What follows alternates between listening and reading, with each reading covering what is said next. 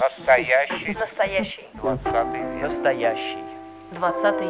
Настоящий. Настоящий. Двадцатый век. Двадцатый век. Двадцатый век. Век. Настоящий двадцатый век. Дорогие друзья, здравствуйте. В эфире радио «Фонтанный дом», программа «Настоящий 20 век». Я, журналист Галина Артеменко, сегодня представляю нашего гостя. Это Валерий Николаевич Сажин, литературовед, исследователь, как пишет про него Википедия, русской поэтической эротики. Да-да-да, так и пишет Википедия, которая у нас не очень желательно. Творчество Хармса, он подготовил собрание сочинений, он много лет работал в Российской национальной библиотеке в публичке, и именно оттуда, вот мы все это сегодня узнаем, корни очень многих его публикаций. Но сегодня нашим вот таким поводом встретиться стала книга не только о Хармсе, от Ивана Баркова до Александра Кондратова. Книга вышла в издательстве Ивана Лимбаха, она совсем свеженькая. Я надеюсь, что мы в музее встретимся с Валерием Николаевичем уже в офлайне, как принято сейчас говорить, и будем об этой книге рассуждать. Ну а сегодня настоящий 20 век и Валерий Николаевич Сажин. Здравствуйте. Добрый день. Итак, я всем задаю этот вопрос. А вот как с вами, с вашей семьей обошелся 20 век? Вы знаете, вот я как раз сейчас по просьбе своих родственников пишу книжку под названием «Сажены. Корневая система» о наших бабушке, дедушке, маме и ее сестре моей тете. Оказывается, в итоге или в начале этой работы, оказывается, что они не любили вообще вспоминать о своей жизни. Они не претерпели никаких серьезных репрессий. Ну, выгоняли из партии в 30-е годы за то, что скрыла бабушка и дедушка, скрыли свое происхождение. То есть, что у них родители были, как тогда говорили, эксплуататорами были мелкие лавочки у одного, у другого были э, работники, которые работали в поле и так далее. Ну, исключили из партии, но, слава тебе, Господи, не, не убили, не угнали никуда.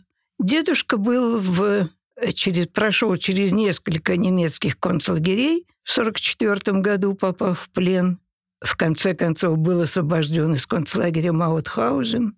Но потом, до какого-то 50, сейчас не вспомню года, когда разрешили пленных советских не считать предателями Родины, он вот, ну, можно сказать, был в несколько угнетенном состоянии, поскольку ордена и медали все были отобраны у него.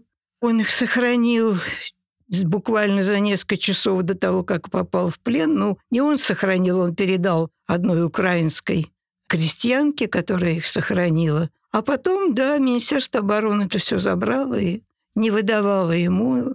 И он, конечно, был в несколько угнетенном состоянии до вот 55-го, по-моему, года. Могу ошибиться.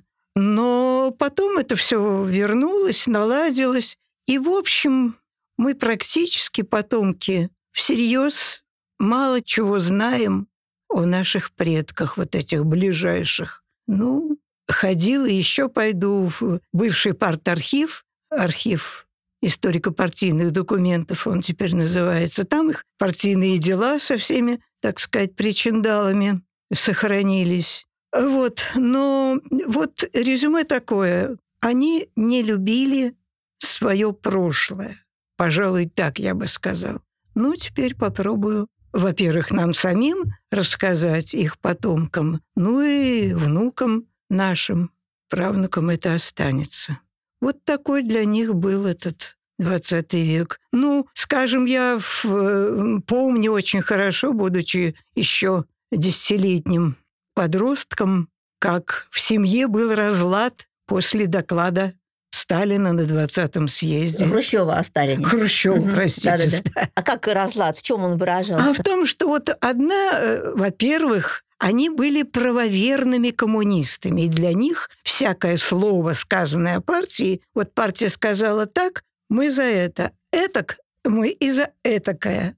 А дочки, ну, моя мама была менее политизирована, а ее сестра, моя тетя, была отчаянной сталинисткой. Я помню эти в семье горячие споры. Тетя моя Мамина сестра категорически не хотела воспринимать то, что Хрущев там доложил, и говорила, что нет, это вот все неправда, и Сталин был прав. И так. Почему она такой сталинисткой стала? Ну, в этом и не разберешься сейчас. Ну, по крайней мере, в семье был такой жесткий разлад, действительно. А одна из дочерей упрекала своих родителей за то, что они так легковерно относятся к хрущевскому разоблачению культа личности Сталина. Вот, например, такое. А это потом как-то сгладилось? Потом это ушло, ну, потому что был такой момент, а потом это все как-то... Тетя моя до последних лет жизни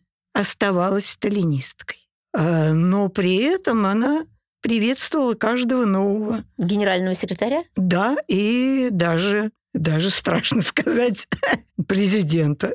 Ага. То есть вот она долгую жизнь прожила? Да, она, она скончалась, к сожалению, ушла от нас совсем недавно, в этом году, в январе. Ничего себе, какая mm. долгая жизнь. Ну, 86 лет она прожила, mm-hmm. да. То есть она вот... Она осталась верна генеральным линиям, но тогда она считала генеральной линией вот сталинскую линию. Вот. А потом, да, постепенно... Каждую генеральную Каждую линию. генеральную линию она... Ну вот в этом же, в общем-то, трагедия Затаив человека. дыхание, слушала новогодние обращения и того, и сего, и следующего, и пятого. Затаив дыхание. Да, но это не ощущалось как ноша, по-моему. По крайней мере, у меня не было такого впечатления, что это была какая-то... Это было органично. Органично. Вот такая ну, в общем-то, драматичная история так. А в какой стадии сейчас книга? Ну, сажена? я собираю материал ага. для нее, а главное, а вы знаете, вот еще удивительная вещь, это тоже важно, и важно сказать людям. Они сохранили, вот бабушка с дедушкой, они сохранили значительную часть своего архива. Даже с 20 какого-нибудь там седьмого года, когда дедушка ухаживал за бабушкой. А там, кстати говоря, была тоже своя, своя драматическая история. Дедушка был русским, воспитанным, ну, в общем, был, так сказать, его дальний родственник был горячим антисемитом. И дедушка, вероятно, вот у него характер был противостоять всякому такому наживу. Он был русский. А бабушка была еврейка из еврейского украинского местечка. Они поженились вопреки категорическому протесту дедушкиной родни и категорическому протесту, с другой стороны, бабушкиной родни. Да, так вот они сохранили с 20-х годов переписку, где дедушка пишет такие горячие, он был вообще горячий человек по темпераменту, горячие письма вот своей будущей жене и ее род, и ее родителям, что он ни за что не откажется, несмотря на противостояние и тех, и других родственников от того, чтобы... И, да, так вот они сохранили архив, и благодаря этому сейчас мы можем э, я вот разбира, разобрал этот архив на самом деле. И там несметное количество фотографий. У мамы у моей тоже было очень много фотографий, я ее всячески побуждал к тому, чтобы она датировала их, потому что, ну, хотя бы, слава богу, не выбрасывала. Но надо писать на обороте этих фотографий даты, чтобы потомки понимали, когда это было, когда то, и хотя бы участников этих, если есть коллективные фотографии. А вот бабушка с дедушкой такие сохранили. И там на некоторых есть даты, а некоторые я легко датирую. В общем, надо сохранять семейные архивы. Даже если вам кажется, я знаю многих таких людей, которые мне эпизодически говорят, да им, этим внукам, детям, а этим более внукам это все неинтересно. Нет, наступит вполне возможно, не обязательно но может наступить в каком-то возрасте в связи с какими-то обстоятельствами у того или иного потомка интерес. И тогда это заговорит. Поэтому надо, конечно, я говорю об этом не только потому, что не только как архивист, который 24 года прослужил в отделе рукописей публичной библиотеки, а потом продолжал заниматься с архивами и занимаюсь до сих пор. Ну и потому что это вот реальность, живая реальность нашей повседневности. бабушка была Анна Исааковна Готлебоем, а дедушка был Николай Михайлович Сажен. Анна Исааковна Готлебоем до 46 года была Готлебоем. И очень своевременно, я бы сказал. А я сейчас думаю, разбираясь в некоторых источниках, что и неспроста сменила фамилию Готлебоем на фамилию Сажина. То есть уже прожив в браке много лет. Прожив практически 40 лет в браке. Это было как раз после войны, с началом Это было прямо после кампании. войны. Сарафанное радио ведь работало в э, Советском Союзе очень интенсивно. Очень. Трудно себе представить сейчас, насколько это было интенсивное распространение информации. Так вот, уже в 1945 году просачивалась информация о том, какие антисемитские выступления по всему Советскому Союзу идут. Как издеваются, как унижают, как не преследуют, а именно бытовой антисемитизм, который оказался ну просто разлит по стране уже в 1945 году. И думаю, что, возможно, в том числе и поэтому они решили что будет безопаснее. Ну, и оказалось, да, потому что это антисемитская кампания конца 40-х, начала 50-х годов в Советском Союзе, и слухи о том, что вообще выселять будут Да, евреев. стоят вагоны уже готовы. Да, да, да, да. В общем, своевременно получилось. А кем они были, бабушка с дедушкой? Бабушка не кончила средней школы, кончила четыре класса на самом деле. Это была такая бедная еврейская семья в еврейском местечке. Но она очень быстро обратилась к политике, и сюда она приехала в 26 году, в Ленинград, уже бывалый пионер-вожатый. А она там организовывала в Украине пионерские отряды. В 18-19 годах она уже там организовывала пионерские. И ей было не до учебы в школе. А дедушка кончил училище в уездном городе в Костромской губернии. Сюда, и потом он учился еще на краснодеревщика здесь, в мастерских. Они оба в 26 году оказались рабочими завода «Русский дизель». Угу. И так я, этому нет никаких документальных свидетельств, но уже вот поскольку некоторая работа мною сделана по изучению их путей, вот, я э, прихожу к выводу, что познакомились они на русском дизеле. И там она была, бабушка была обычной работницей, станочницей, а дедушка уже там шел по партийной линии, он был чистолюбивым человеком, очень чистолюбивым и а, ориентированным на политическую работу. И он очень быстро стал, ну, они вступили в партию оба в те же годы, и он очень быстро стал парторганизатором в парткоме русского дизеля. И дальше, дальше, дальше он, значит, работал на разных, в разных, на разных заводах. И там в том числе и занимался партийной деятельностью. Ну, а потом он окончил военно-инженерное училище и стал, пригодилось к началу финской войны, военным инженером. А блокаду бабушка была здесь? Нет, они эвакуировались. Дедушка здесь пробыл до начала июля или до середины июля. А бабушка эвакуировалась очень быстро. То есть дедушка... У меня все эти числа уже записаны, но в голове пока, к сожалению, нет. Но первые эвакуации из Ленинграда, в одной из первых эвакуаций из Ленинграда, она с дочками эвакуировалась в Кострому, и там они до 44 года в Костроме и пробыли. Бабушка там работала в столовых, а мама моя ходила по госпиталям и пела там песни, чем прославилась в госпиталях Костромы. Ну, а ее сестра младшая просто в детский садик там ходила. А мама была уже подростком, раз песни пела и одна ходила? 14 лет. Мгм. 14-летняя барышня. У нее какая-то певческая карьера потом сложилась? Или это было просто такое любительское? У дедушки был хороший слух. Впоследствии он купил баян и подбирал самые невероятные мелодии на слух на баяне. Это уже в 50-е, 60-е годы. А, по-видимому, по наследству маме передался слух. И она в 30, когда же с шестом, наверное, седьмом был организован ансамбль, детский ансамбль песни и пляски под руководством Дунаевского. Вот во Дворце пионеров. И она туда поступила, в этот ансамбль, и там пела. Так что пела она, и я помню еще, как она пела в 50-е годы, 60-е даже.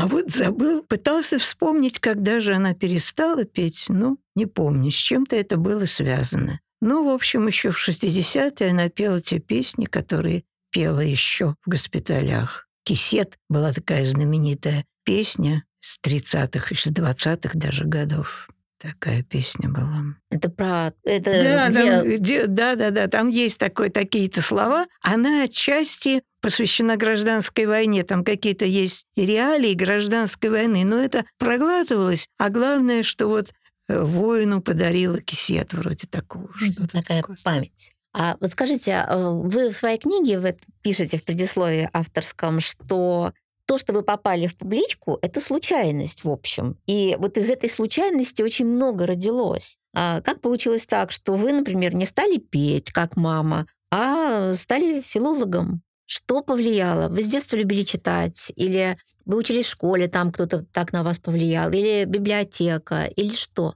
Что было? Ну, дедушка был книгачей. У нас была дома большая библиотека. И он всячески побуждал меня к чтению. Иной раз, вопреки даже моему желанию, но тем не менее читал. Я читал, читал, читал. И, э, кроме того, дедушка очень любил историю. Вплоть до того, что он, ну, он был такой, как я говорил, горячий человек с, с таким темпераментом, горячим и, может быть, несколько, ну, не подберу слово. Но, в общем, он был требовательным человеком. И вплоть до того, что он считал, что я не имею права в школе, там в пятом, в шестом уже преподавали историю, я не имею права иметь э, ниже пятерки по истории. Вот авторитарным он, скажем, был таким человеком. Вот. Но э, все это вело к тому, что, ну, читать, читать, читать. Я случайно, и случайно это в институт поступил, потому что я, мама-то работала э, на заводе зав инструментальным отделом на заводе радиотехнического оборудования. А я мечтал, э, доучившись до восьмого класса, возмечтал поступать в театральный институт. Ну, тоже потому, что мама, э, вот она и пела, она и в самодеятельности участвовала. Я смотрел, как она там в разных спектаклях играет и поет оперет, арии из оперет и драматических спектаклях. В общем, я, видимо, от мамы заразился этой идеей. И это был как раз год, когда последний год, когда ну, в общем, сейчас я сейчас это в детали не вспомню, но точно, что я решила из восьмого класса не поступать дальше, не продолжать учебу в средней школе, а чтобы скорее поступить в институт театральный, перейти в вечернюю школу. И вот я поступил в вечернюю школу, мне еще не было 14 лет. И надо было, чтобы учиться в вечерней школе, надо было принести справку с работы, что ты работающий человек. И мама меня, воспользовавшись своим положением, это все-таки было положение на заводе, она добилась, чтобы меня, так сказать, недомерка, тогда не, не брали раньше с более раннего возраста на завод, на работу, чтобы меня недомерка приняли туда, на завод. И я проработал два года на заводе, отучившись в вечерней школе, не поступил а в вечерние учили... А, я сейчас вспомнил, в чем дело. Дневные, в дневных школах вели одиннадцатилетку. И я с ужасом подумала, мне еще три года, значит, до театрального института. Пойду-ка я в вечернюю школу, где два года еще учатся. Вот, два года я отучился, в театральный не поступил. Остался еще третий год работать на заводе, деваться некуда. И на третий год не поступил. То есть в вы дважды, театральный. дважды поступали Да. в театральный? Не поступил. А, в институте тогда была льгота Для рабочих? для рабочих. В педагогическом? Да. И я, совершенно не набрав положенных для всех остальных людей баллов, поступил как льго- льготник рабочий бывший, поступил в этот, э, в Герцена. На филологический. На филологический, вопреки мнению дедушки, который считал, что мне надо на исторический. Но я все таки как-то не так был увлечен историей. А литература, ну, книжки читал. Вот, это были интересные годы, конечно, и Герценовский был тогда необычным. Мы вот 64-68 годы, годы моего обучения, это было очень светлое время. А кто преподавал тогда? Тогда э, преподавал вот будущий э, директор, тот, что при, из, приехал из Костромы, будущий директор Пушкинского дома Николай Николаевич Скатов. Да, мы с ним были знакомы. Вот, он был блестящим преподавателем. Он так читал Некрасова, но я где-то да потом написал в воспоминаниях своих так читал Некрасова, что у него, мало того, что у него, да у нас навертывались слезы на глаза. Э, «Мороз, красный нос». Финал «Мороз, красный», поэмы «Мороз, красный нос». А еще кто? Э, Светлана Ивановна Тимина тогда преподавала. И она преподавала советскую литературу, и она была деканом. И она отчасти спасла меня от увольнения. В смысле, хотели отчислить? Дай бог ей здравствовать еще. Э, Светлане Ивановне, да, она... Мы выпускали газету, стенгазету, обыкновенную. А тут я... Я тоже был таким политизированным юношей. А тут я самостоятельно соорудил довольно большую газету под названием «Вита». В ней была, а тогда еще Вьетнамская война была, в ней была пацифистская статья о том, что жалко и вьетнамских, и американских граждан, которые гибнут там. Там была, было стихотворение Леонида Мартынова, в котором были такие строки «Мы научились все-таки идти спиной к спине к одной и той же цели». Я это перепечатала из журнала «Вопросы литературы», где это стихотворение было напечатано, и я, ну, мне не досуг это проверять, но я не уверен, что это стихотворение вошло в современные сборники стихов Леонида Мартынова. Там была такая язвительная сказочка. Э, в общем, было довольно много всякого, что не понравилось прежде всего. Директору клуба был такой Ахаян, директор клуба института Герцена. Он это отнес портком, и было длинное разбирательство.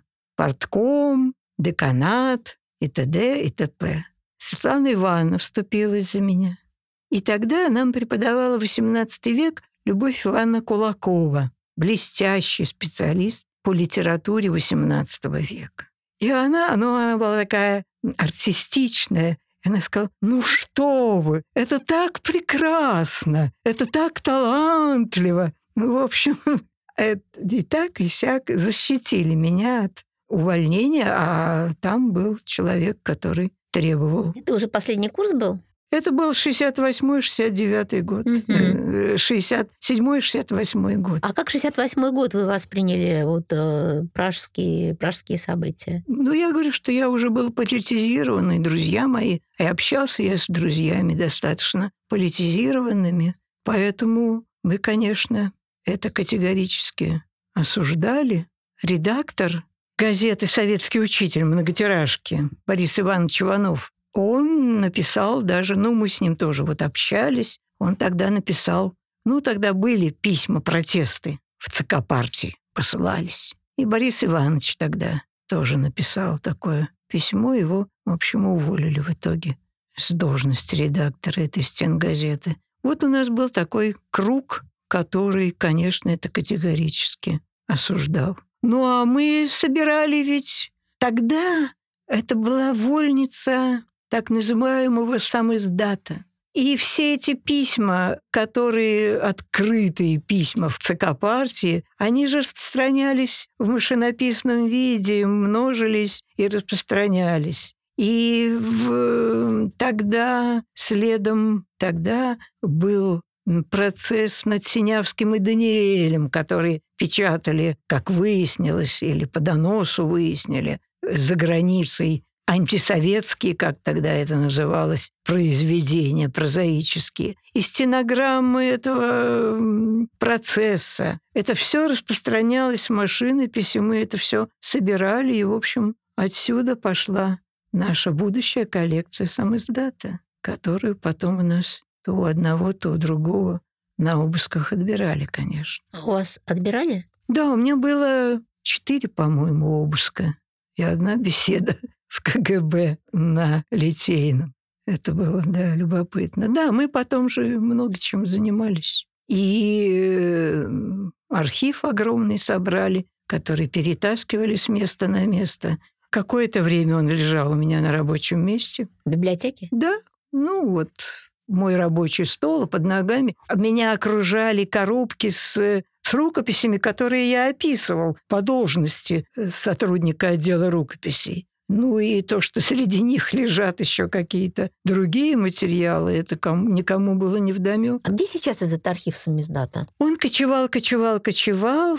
Какой-то архив, какая-то часть его смешно тоже получилось. Ну, не смешно, любопытно. Какая-то часть его оказалась в Сахаровском центре. И мне уже в перестроечные времена ко мне обратился сотрудник, который разбирал архивы, сосредоточившиеся в Сахаровском центре. И он мне прислал копии карточек э, библиографических с описанием разных материалов. И я узнаю там свой почерк, потому что я эти, э, этот самый издат наряду с обычной своей работой, и сам издат это расписывал, как положено, на карточке. Так что там с моими карточками эти материалы частично оказались. А частично и в довольно значительной части.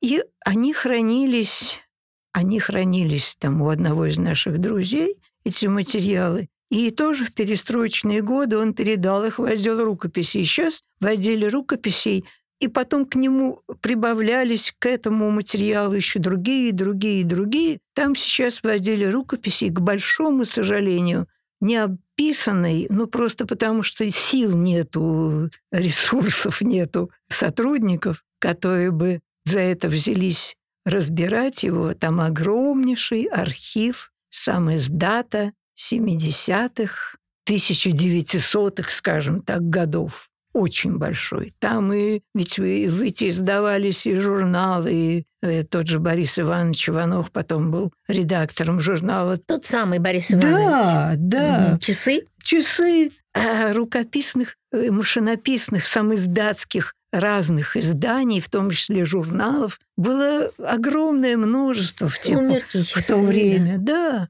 И вот это все там сейчас, это большой, большой ресурс для вдруг, откуда ни возьмись, возьмущ исследователи, исследователи да. которые могут появиться, может быть. Ну, в конце концов, и это ведь не истлеет, точно не истлеет, как не истлевают в отделе рукописи самые-самые древние рукописи, какие угодно. Так что это может и через 50, и через 100 лет может быть, кто-то займется. Наступят такие времена. Надеюсь, да, действительно. Да. А, ну, ваше появление в публичке, оно было тоже, ну, в общем-то, случайным, да? Как это получилось? Меня, ну, я об этом не стал писать. все таки какая-то статья должна была быть более-менее стройная. В таком разговоре вольном, можно сказать. Меня ну, тогда было крепостное распределение. Сейчас об этом уже тоже говорят, что после учебного заведения Три года надо... Да. Отмучиться. Три года обязательно. Куда пошлют? Не по выбору, а куда пошлют. И меня, правда, несколько по протекции одной моей, э, ну, не сокурсница, это была на год младше меня, училась девушка, у которой, у мужа которой был отец каким-то влиятельным лицом в э, Ленинградском военном округе, что ли, в военкоматах. Короче говоря, по этой протекции меня распределили вместо, вместо какой-нибудь сельской школы в колонию для заключенных, уже теперь не вспомню, какой далекий край, в какой-то далекий край. И когда я пришел уже в положенный день и час э, за документами которые меня должны были сопровождать к месту будущего трехлетнего, значит, заключения, скажем так, в кавычках. Мне объявили, что место-то занято уже. А почему оказалось? Мне потом объяснили, в чем тут дело. Оказалось, что преподаватели, которые работают в колониях, в лагерях, во-первых, получают 30 и с чем-то там надбавку к зарплате. Это первое. И во-вторых, на уроках никакой проблемы с, с дисциплиной, потому что на уроках сидит надзиратель. И в-третьих, эти самые заключенные с большим удовольствием идут в школу, потому что это какое-то отдохновение от их мрачного пребывания. В узилище, да. Вот, да. Э, Они с удовольствием учатся. То есть все три фактора за то, чтобы туда обязательно пойти работать. И кто-то кого-то туда устроили. И тут э, мне объяснили э, сведущие люди, что, значит, ты имеешь право тогда на свободное трудоустройство. А свободное тру- трудоустройство в сентябре, в августе, это, это же август 68 года, свободное трудоустройство в Ленинграде на работу в школе, это была невообразимая задача. Стояли очереди учителей, претендующих на работу в школе. Ну, уж я сейчас не, я и не думала об этом, и не объясню, конечно, сейчас, от чего это образовалось. Но скорее всего от того, что было мало школ в Ленинграде, от того, что все-таки А много больше, было да. учителей. И, в общем, было, был дефицит не учителей, как сейчас у нас, а дефицит школ. И попробуй устройся. Все занято. Не, некуда. Тем более к 25, скажем, августа, ну, укомплектовано все. А не устраиваться нельзя, будет тунеядство. Тунеядство, да, надо было дорасти, конечно, до того, чтобы тебя дос- уличили в тунеядстве, но все-таки. И мне моя одна из преподавательниц, у нас была еще великолепная преподавательница по введению в литературоведение, то есть на первом курсе она нас встречала, будущих филологов, Дина Клементьевна Матольская. Слава богу, прожившая чуть ли не сто лет, и мы дружили до самых ее последних дней. Дина Клементьевна, у Дины Клементьевны была приятельница в отделе рукописей. И она попросила эту свою приятельницу, чтобы меня устроили, приняли на работу в отдел рукописей. Ха, с удовольствием. Заведующий отделом меня принял, потому что сентябрь надо отправлять работников отдела в колхоз на сезонные колхозные работы. А тогда же все лето и осень, вплоть до десятых чисел октября, Да, в да, да. подшефный колхоз надо было от каждого отдела библиотеки отправить энное количество. Вот, новый работник, так у нас же некого послать сейчас в колхоз. Вот мы его возьмем сейчас на временную работу и сразу в колхоз. Так и И получилось. в какой вы колхоз вот были? Ой, э, дело в том, что их было несколько, поэтому я сейчас уже и не припомню, который. Последним был Красный Октябрь, по-моему, в Уткиной заводе. Это уже мы ездили не на сезонные, а да, тоже нас посылали на недели, на две.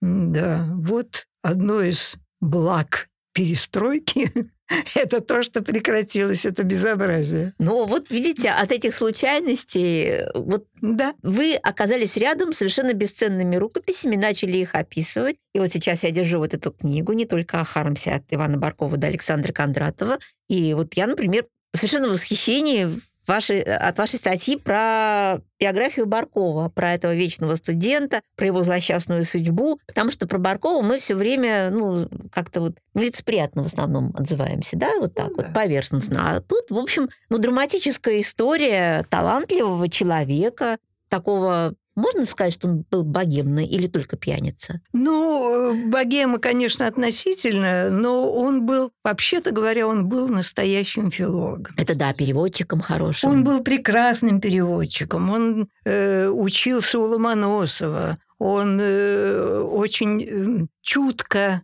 чувствовал современную тогдашнюю литературу XVIII века и э, очень ее любил, и это была значительная часть его деятельности. Вот когда мне довелось, в конце концов, издать том в библиотеке поэта, полноценный том сочинений Баркова, то э, я был очень рад, что туда можно было поместить и его переводы, пересказы, пере, Басин, Федра, талантливейшие, не то чтобы непревзойденные, но для того времени просто это блестящая была литература. Почему так получилось, что с, вот с ним стряслась вот эта злосчастная судьба, что говорят барковщина, там эротика, непристойность, похабщина. И бедный человек, проживший всего 37 лет, но так много успевший, а как-то вот он оказался в тени своего вот этого образа, который, в общем-то, наверное, не соответствовал ему. Ну, его э, постарались его друзья во многом постарались его друзья, потому что Барковского, собственно говоря, так, чтобы на сто процентов сказать, что вот это Барков, очень мало каких произведениях можно. Но когда он в, 70, в 1777 году умер, а времена-то были такие, в общем, и, и в том числе легкомыс, легкомысленные, как бы это точнее сказать, когда литературы играли, в том числе, и играли в литературу. И было легко, и было, конечно, было такое время не то чтобы насыщенное эротикой, но, в общем, э, это не фривольное, скажем так, да, вот это точнее. А Барков был действительно очень ценим, и те, кто его любили, уважали, ценили, сожалели о его уходе, стали собирать сборники. И его они так стихов. Фривольно его и, других. и дополнять своими, и другими, которые бытовали э, среди них, э, в их обиходе были. То есть они собрали всю эротику, которая к э, концу 70-х годов существовала, в общем, в XVIII веке. А потом э, дело пошло и дальше, и в XIX веке к этому прибавлялось и прибавлялось, и всякому приписывалось имя Баркова. Но э, надо еще это помнить слова Пушкина, что всякая вот э, эротика, ну как-то он иначе выразился, приписывается мне. Потому что и Пушкину приписывалось потом и э, многое. И Лермонтову. И иной раз довольно трудно отличить. Мне вот в одной из статей тут я привел какие-то тексты, про которые невозможно точно сказать, что это не Лермонтовская эротика, эротическое стихотворение. Вот. Э, так что Баркова есть такая книжка под именем Баркова, где и то, и другое, и третье. В общем, это все. Да Державин писал эротические стихи. Ну, в XVIII веке, в конце XVIII это было распространено. То есть Баркова, из Баркова сделали такой миф, в общем, миф. А вы рассказали его реальную судьбу. Ну вот, э, да, как-то я подсобирал по крохам. Да, и, кстати, здесь еще очень важно в вашей книге, мало кто знает, что та неподцензурная литература, которая издавалась в XIX веке за рубежом, была не только политизированной, а была эротической. О, и да. разными путями, контрабандными, сложными попадала в Россию. Да, и, а запрещал, ну, конечно, там за границей издавалось очень много, а да и здесь, а здесь были какие-то а, я уж сейчас даже боюсь сказать, что сомнительные э, в, вот сегодня боюсь сказать, что сомнительные запреты, потому что запрещалась литература э, медицинская даже, в которой э, говорилось о каких-то нетрадиционных отношениях, о нетрадиционной эротической так сказать, о нетрадиционных проявлениях эротического. Медицинская литература, издававшаяся э, в России во второй половине, в конце XIX века, тоже категорически запрещалась. Даже такая. Ну вот скрепность такая у нас, да. Да, да. Оказалось, что да, что и такое и такое тоже было запретным. И, кстати, еще мне хочется сказать об этой книге, раз уж мы начали к ней уже перешли. Я надеюсь обязательно, что у нас будет вечер с подробным рассказом о всех текстах. Это сборные тексты, два из них опубликованы впервые, а все остальные так или иначе публиковались в течение нескольких десятков лет. И один из текстов, опубликованный впервые, это лекция, посвященная Хармсу, «Хлеб для Хармса». Вот как Хармс вошел в вашу жизнь? Случайно. Случайно. Ну, видите, по служебным-то обязанностям я много чем занимался. и знакомился с разными людьми, потому что надо было пойти к человеку или даже поехать в Москву и познакомиться, и поговорить, и убедить, что этот архив, принадлежащий этому человеку, надо передать. А тут э, в отдел рукописи э, публичной библиотеки. А тут э, получилось так, что в конце 70-х годов зашла речь о передаче, ну, захотел, собственно говоря, передать в отдел рукописей свой архив и свое собрание рукописей других людей Яков Семенович Друскин. Это был философ и музыкант, и философ прежде всего – религиозный философ. А он, наряду со множеством своих собственных сочинений, философских, религиозно-философских, он был другом Хармса, поэта Введенского, Николая Макаровича Олейникова. И главная его заслуга перед всеми нами, перед нашей культурой, литературой, культурой вообще, то, что он в качестве друга Хармса, когда того арестовали в августе 41 года, договорился с его женой тогдашней и в разбомбленный частично дом на Надеждинской 11, где жил Хармс, с его женою пришел в эту квартиру и собрал все, что мог увидеть тогда, мог собрать и увести. И рукописи Хармса прежде всего в очень большом количестве. А потом в 44-м, когда он вернулся из эвакуации, да, и он это увез в таком уже теперь легендарном чемоданчике. Чемоданчик, Этот да. чемоданчик э, сохранился и был передан на хранение в коллекцию. Вообще они почему-то стесняются это называть музеем Хармса, но, в общем, но называют официально коллекцией издательства «Вита Нова». Да, была выставка же в музее Достоевского, да. да, прекрасная. Однажды они такое устроили. Чемоданчик там был. И вот этот потертый чемоданчик, он увез с собой в эвакуацию Яков Семенович, а когда в 44-м вернулся, он тогда то ли по инициативе своей, то ли по инициативе сестры Хармса Елизаветы Грицыной, снова туда пришел в эту квартиру, и что еще Елизавета Ивановна смогла собрать то передала Якову Семеновичу. Так вот, в конце 70-х Яков Семенович Друскин решил это все передать. Огромнейший, огромнейший архив Хармса. Я, занимаясь к этому времени исключительно общественным движением и литературой середины XIX века, понятия не имел, к кому я пришел. Я пришел по поручению заведующей отделом забрать рукописи, которые он хочет передать, Яков Семенович.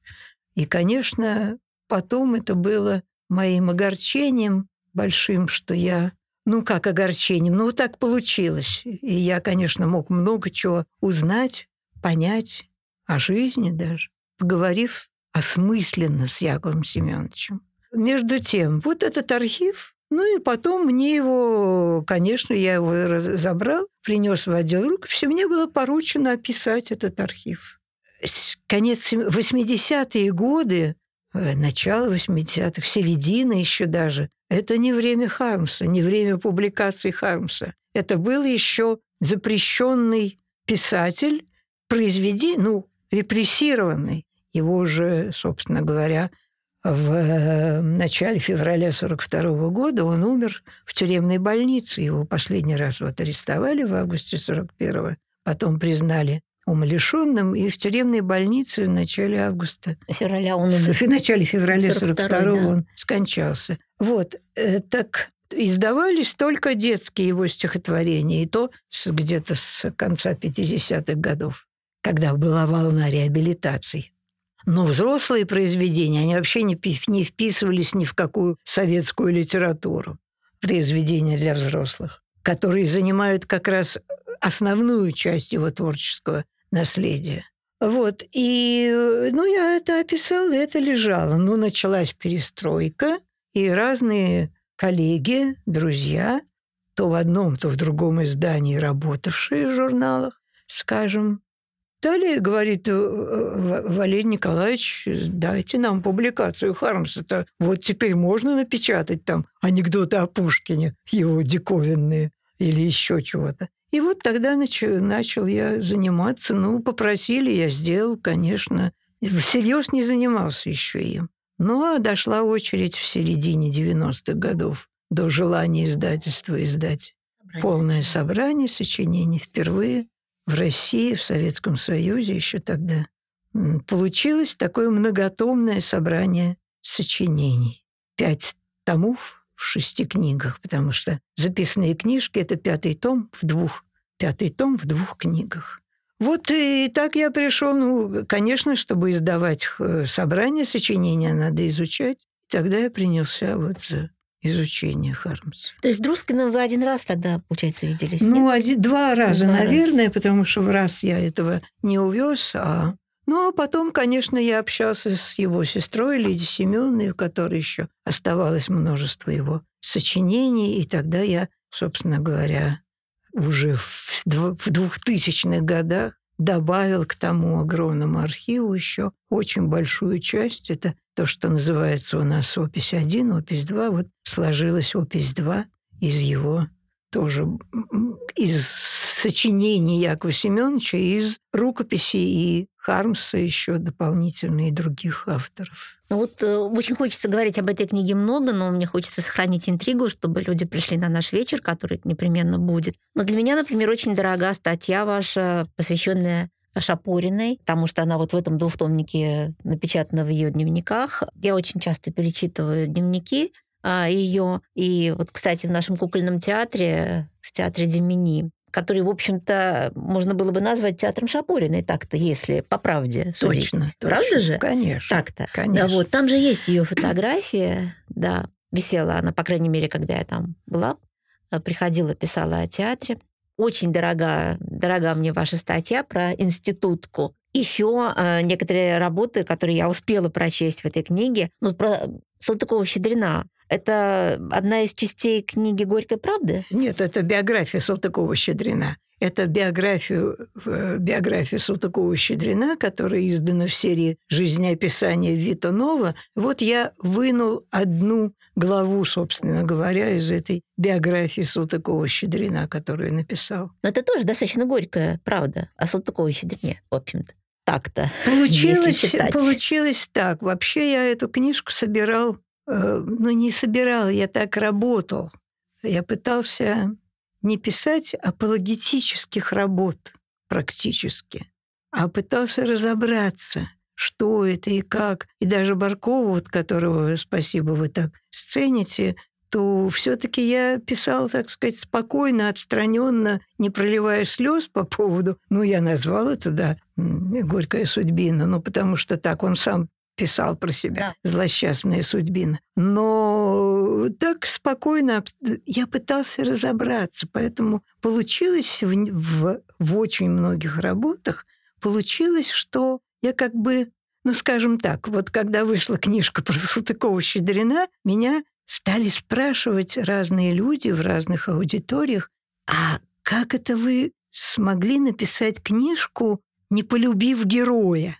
Это беда нашей филологии. Обязательно полюбить. Обязательно. И носиться Ну, с ним. представьте себе, что какой-нибудь микробиолог занимается, Инфузорией.